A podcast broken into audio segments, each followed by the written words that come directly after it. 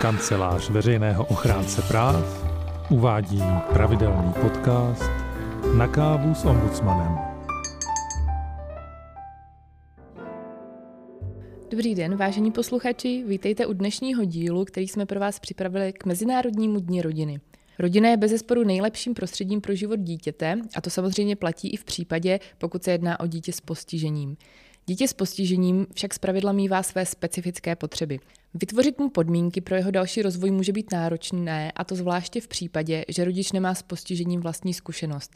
Příslovečné poskytnutí první pomoci však může nabídnout sociální služba raná péče, se kterou bychom vás dnes rádi seznámili a věnovat se budeme i dalším službám pro děti s postižením a jejich rodiny. Od mikrofonu vás zdraví Magdalena Paulusová a také Petra Hadvigerová.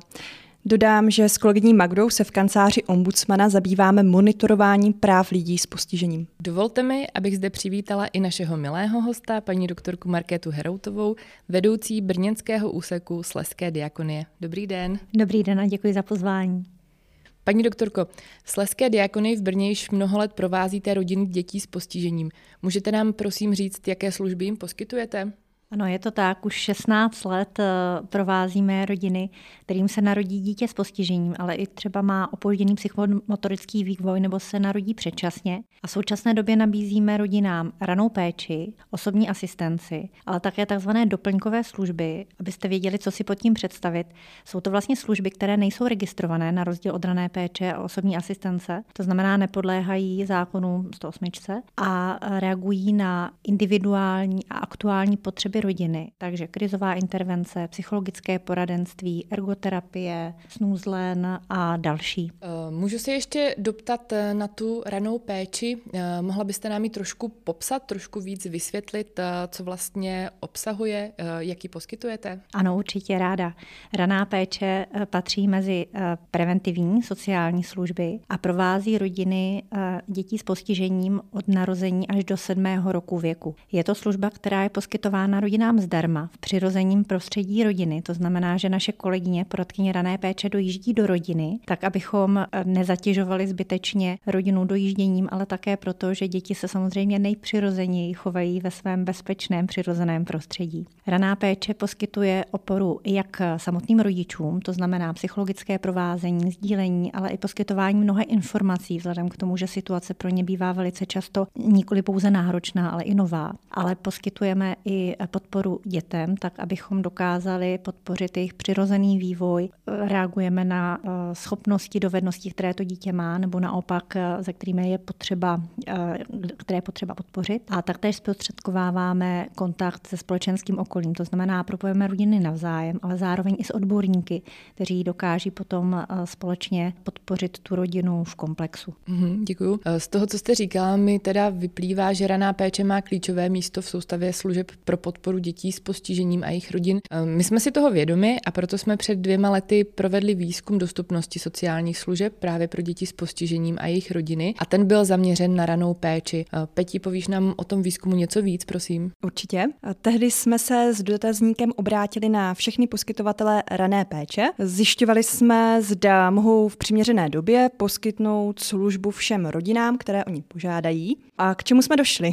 Z důvodu nedostatečné kapacity museli poskytovatelé v roce 2018, tedy v tom roce, kdy jsme dělali výzkum, odmítnout až jednu čtvrtinu žádostí. Téměř tři čtvrtiny poskytovatelů uh, si vedli pořadník zájemců, nemohli tedy uspokojit uh, rodiny hned. V některých regionech čekali rodiny na ranou péči až sedm měsíců, což nám tedy připadalo jako poměrně alarmující doba. Mm-hmm. Eh, nejvážnější situace přitom byla v Praze, to by mohl někdo považovat za poměrně překvapivé, a pak také v Jihomoravském a středočeském kraji. Z pohledu cílové skupiny byla raná péče nejhůře dostupná pro děti s poruchami autistického spektra a jejich rodiny. Eh, v rámci výzkumu jsme se obrátili také na všechny kraje, Právě kraje mají totiž povinnost zajistit lidem dostupnost sociálních služeb na svém území. No a Kraj nám odpověděli, že jim stávající systém financování sociálních služeb neumožňuje eh, dostatečně pružně a účinně reagovat na eh, případný nárůst poptávky o sociální službu. Mhm, Děkuji za zhrnutí. Paní doktorko, do života všech eh, zasáhla v posledním roce pandemie COVID-19 a všechna ta opatření, která byla v souvislosti s ní přijata. Chtěla jsem se zeptat, jakým způsobem COVID ovlivnil poskytování rané péče? Co se týká covidu, tak sociální služby eh, stály v první linii v této době a terénní sociální služby, ty, které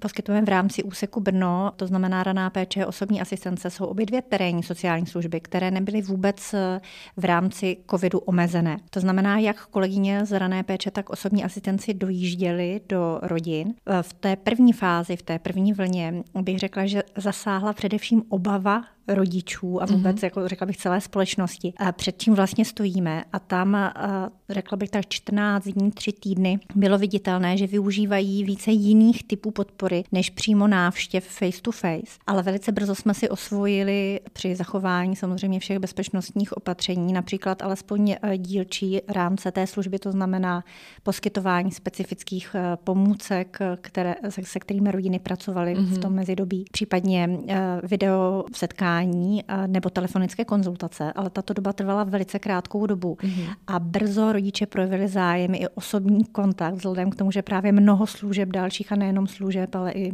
ve školství a další bylo uzavřeno, takže proto potřebovali tu podporu a měli o ní velký zájem. Mm-hmm. A zaznamenali jste, že by právě tu vyšší míru podpory potřebovali právě sami rodiče? Oni, oni sami nejenom vlastně pro to své dítě, pro ten jeho rozvoj, ale pro nějaké to vytváření toho rodinného zázemí, toho klidu tady v téhle době. Ano, máte pravdu, že i ta služba maličko uh, změnila ten svůj rámec vzhledem k tomu, že uh, děti měly úkolů hodně, jak ze školy, tak i z předškolního vzdělávání. Uh-huh. A veškerá ta uh, tíha, to vzdělávání ležela na rodičích, takže ženy velice často byly unavené, protože kloubily osobní život s profesním, často na home office pracovali, měli doma i více dětí, které uh-huh procházeli online výukou eh, v běžných školách a proto měli daleko větší potřebu ty věci sdílet. Takže trochu více se eh, to těžiště péče přesunulo směrem k rodinám, jakoby mm-hmm. k rodičům a děti potom pracovali více s rodiči. Pro ně taky bylo složitější, pokud to nebyla přímá konzultace eh, v rodině, ale třeba přes video, složitější soustředit se samozřejmě. Mm-hmm. Ale i s tím jsme měli zkušenosti. A když vlastně takhle o tom mluvíte, o těch změnách, změnách, tak eh, potřebovali rodiče, eh, nebo vlastně i ty děti, nějak víc návštěv, víc setkání pro ten běžný provoz té rané péče? Mm. Ta raná péče eh, je poskytována velice často v začátku té služby, tak zhruba co 14 dní až 3 týdny, optimálně jedenkrát za měsíc a pak, když se rozvolňuje ta služba třeba ke konci, k tomu sedmému roku věku dítěte, tak třeba jedenkrát za tři měsíce. Mm-hmm. Ale není to pouze tak, že by se mezi tím nic nedělo. Rodiny jsou velice často v kontaktu s porodkyněmi dané péče i formou telefonické. Eh, kolegyně zjišťují informace, píšou maily, propojují s dalšími odborníky. A tato péče i v mezi čase byla samozřejmě zachována stále. Mm-hmm. Je pravdou, že ty telefonické konzultace někdy potřebovali rodiče eh, akutněji ne, mm-hmm. než eh, v jiné době. Ještě mě v té souvislosti napadá, eh, jak se tady bavíme, tak eh, vlastně jedním z těch opatření bylo plošné uzavření škol a mnoho rodičů zůstalo právě doma s dětmi, ale týkalo se to i vašich zaměstnanců, museli jste řešit problém s personálním zajištěním služby i vy sami? V sociálních službách vzhledem k tomu, že tam pracuje většina žen, hm. tak samozřejmě i pro ně to bylo náročné skloubit mm-hmm. péči o vlastní děti, které zůstaly doma profesí. Výhodou přímo konkrétně urané péče je to, že kolegyně mají flexibilní pracovní dobu, vzhledem k tomu, že reagují pružně na potřeby rodiny, které i za běžných okolností velice často bývají v odpoledních hodinách, ty konzultace. To proto, že dopoledne děti bývají ve školských zařízeních nebo ve stacionářích a odpoledne se i přidávají ke konzultacím otcové, kteří se vrací z práce. A takže i pro naše kolegyně bylo jednodušší zařídit si odpoledne hlídání, když se vrátili jejich partner nebo manžel z práce a mohl se postarat o děti. A zároveň bych řekla, že máme úžasný tým, to znamená, že i když kolegyně, které museli kvůli dětem zůstat na očer, tak právě často přitom velice často i pracovali, protože ta zodpovědnost směrem k klientům byla velká a je vidět, že práce opravdu baví. To je dobře, eh, je hezké to slyšet a je fajn, když potom systém umožňuje tady tyhle věci nakombinovat, tak aby člověk mohl i pracovat, i věnovat se rodině. Z toho, co ale říkáte, mi vyplývá, že ranou péči ta pandemie, že na ní až takový vliv neměla. Platí to ale i pro ty ostatní služby, které poskytujete, například o té zmiňované osobní asistenci. Mm, máte pravdu, že osobní asistenci to zasáhlo více, právě proto, že děti zůstaly uh, velkou většinu času doma s rodiči a tudíž se museli rodiče postarat nejenom o eh, dítě s postižením, ale o několik dalších zdravých sourozenců. A bylo potřeba velice pružně reagovat na potřeby té rodiny. Takže zatímco běžně se dělávají rozpisy na jeden měsíc, tak teď eh, jsme měnili ty rozpisy nejenom z týdne na týden, ale často ze dne na den, tak jak jsme se dozvídali ty informace, kdy rodiny byly v karanténách, nebo někdo onemocněl, nebo musel někdo náhle na ošetřování člena rodiny a podobně. A taktéž eh, rodiny s postižením daleko více využívaly delších časových úseků uh-huh. k osobní asistenci, tak aby dokázali právě zaopatřit běžný chod rodiny, protože ta situace byla opravdu jiná. Uh-huh. Paní doktorko, vraťme se teď prosím k našemu výzkumu a službě raná péče. Eh,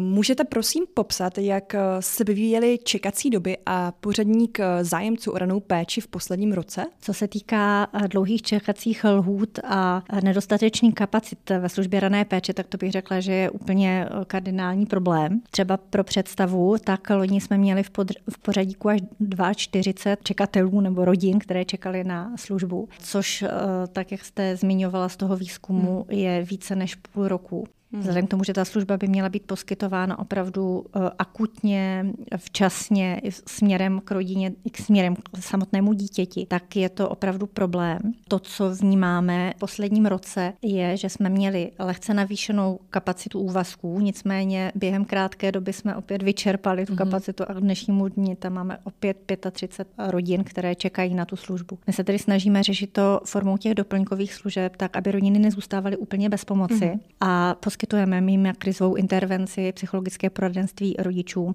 tak právě speciální metody ergoterapie, snůzlen nebo aktivity z prvky senzorické integrace, tak aby nezůstávali úplně uh, mm-hmm. sami v, v tom problému. To je samozřejmě příjemné slyšet, že se s tím snažíte nějak vypořádat, ale každopádně myslím, že bychom všichni ještě o to více rádi slyšeli, že ty čekací doby se začínají přece jenom trošičku zkracovat, aby to bylo tedy vlastně i v souladu s tím, co chce úmluva o právech eh, osob se zdravotním postižením, eh, zajistit tady tu včas jasnou podporu, což tady, jak slyšíme, nadále, nadále není. Přesně tak. A taktéž je eh, velký rozdíl v tom, že služba rané péče je poskytována pravidelně, eh, systematicky. Mm-hmm. Nicméně tyto doplňkové služby jsou rok od roku závislé na finančních prostředcích, mm-hmm. které buď jsou nebo nejsou v menší mm-hmm. nebo ve větší míře. A není to eh, systémově pojaté řešení problému. Jasně. Rozumím. Zeptám se ještě mm, na jednu pandemickou souvislost.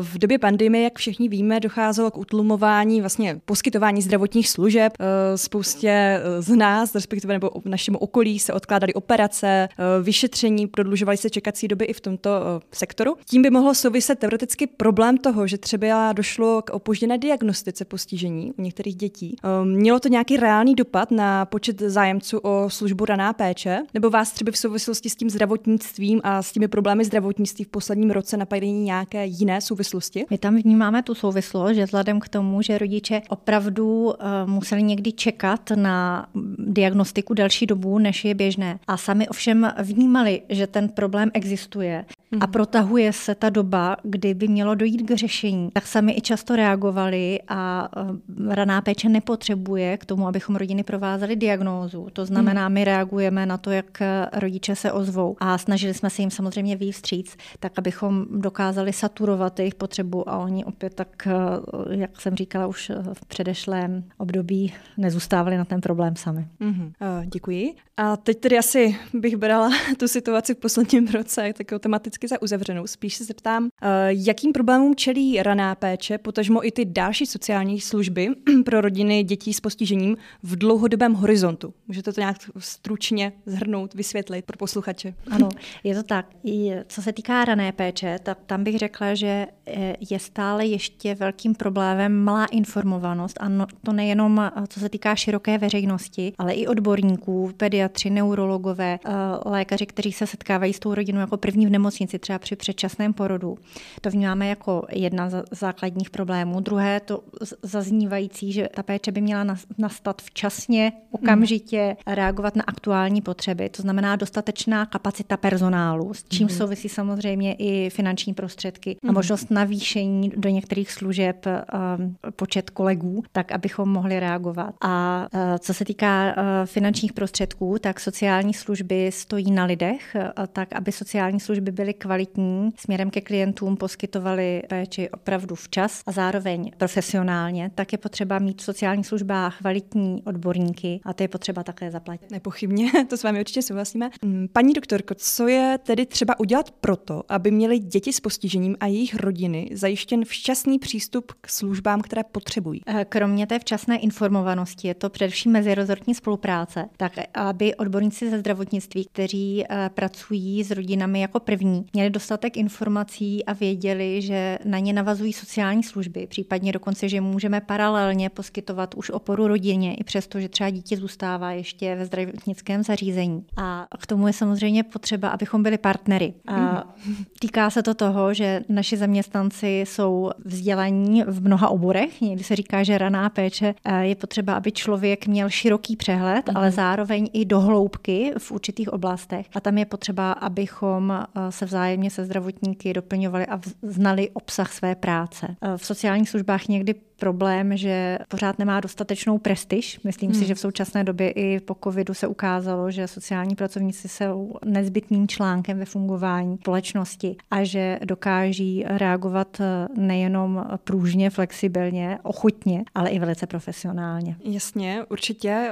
Prostě bereme to tak, že tady je velmi důležité, aby rodiče měli oporu, aby v tom nezůstávali sami. Je to důležité, protože tak, jak tady zaznělo, tak eh, každé dítě má právo vyrůstat v rodině, v úplné rodině. A k tomu, aby rodiče věděli, měli dostatečné kompetence k tomu to zvládnout a věděli, že na to nezůstanou sami nebo nemusí, pokud nebudou chtít. A kromě širší rodiny, že mohou pomoci odborníci, sociální služby, které provází rodiny v tom pro ně neznámém období. Kromě rané péče, osobní asistence, to jsou i různé stacionáře, případně další služby které jsou nezbytné k tomu, aby rodič věděl, že si může i odpočinout. Mm. A kromě těch uh, klasických sociálních služeb, jsou teď třeba nějaké nové formy podpory rodin, které byste dali zmínit? Ano, děkuji za, to, za tuto otázku. Máte pravdu, že raná péče, osobní asistence jsou registrované sociální služby, ale v této souvislosti je v současné době zmiňován pojem home sharing, mm. kde se do uh, odlehčovacích služeb zapojují i dobrovolníci. Jsou to uh, rodiny, které chtějí chtějí svůj čas eh, a energii nabídnout eh, k podpoře rodin, které vychovávají dítě s postižením. Dříve eh, tento pojem byl spojován především s osobami s, s autismem, to znamená rodiny, které vychovávají dítě s autismem, ale v současné době se to i rozšiřuje na širší cílovou skupinu, na děti s kombinovaným postižením. A vlastně my se ucházíme o projekt home sharingu a pokud se to podaří, tak bychom měli být vyškoleni pro provázení rodin nejenom pečujících, ale i těch hostů hostitelských, mm-hmm. které by se měly podělit o tu péči. A samozřejmě ze začátku aklimatizační pouze hodinu, dvě, eh, jednou za týden, ale pak se to může protahovat a rodiče pak budou mít přirozený čas na eh, své zájmy, na to věnovat se dalším sourozencům nebo si jen tak odpočinout, tak aby mohli předcházet i dalším patologickým eh, jevům, jako je rozpad manželství a podobně. Děkuju. Já si tady závěrem dovolím rozhovor schrnout s tím, že opravdu potřebujeme dostatečnou síť sociálních služeb a právě i další podpory pro to, aby měli děti s postižením ty nejlepší podmínky pro spokojený život v rodinách. A je v zájmu celé společnosti, abychom řešili dlouhodobé a systémové problémy s tím související. Ano, chtěla bych popřát opravdu všem klientům, uživatelům, aby měli služby, které uh, budou poskytnuté včas a které budou komplexní a u kterých budou jasně vědět, že v nich, že v tom problému nezůstávají sami. A zároveň kolegyním a kolegům by jsem chtěla popřát, aby jejich práce stále bavila, aby v ní viděli smysl. Paní doktorko, moc vám děkujeme za rozhovor a za to, že jste přijala naše pozvání. Přejeme vám a vašim spolupracovníkům mnoho úspěchů do budoucna a vám, milí posluchači, děkujeme za pozornost a příští pátek se můžete těšit na další díl podcastu Na kávu s ombudsmanem. Naschledanou. Naschledanou, děkuji. Naschledanou.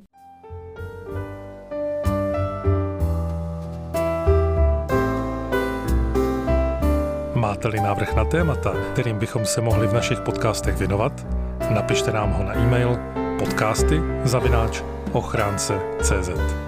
Děkujeme.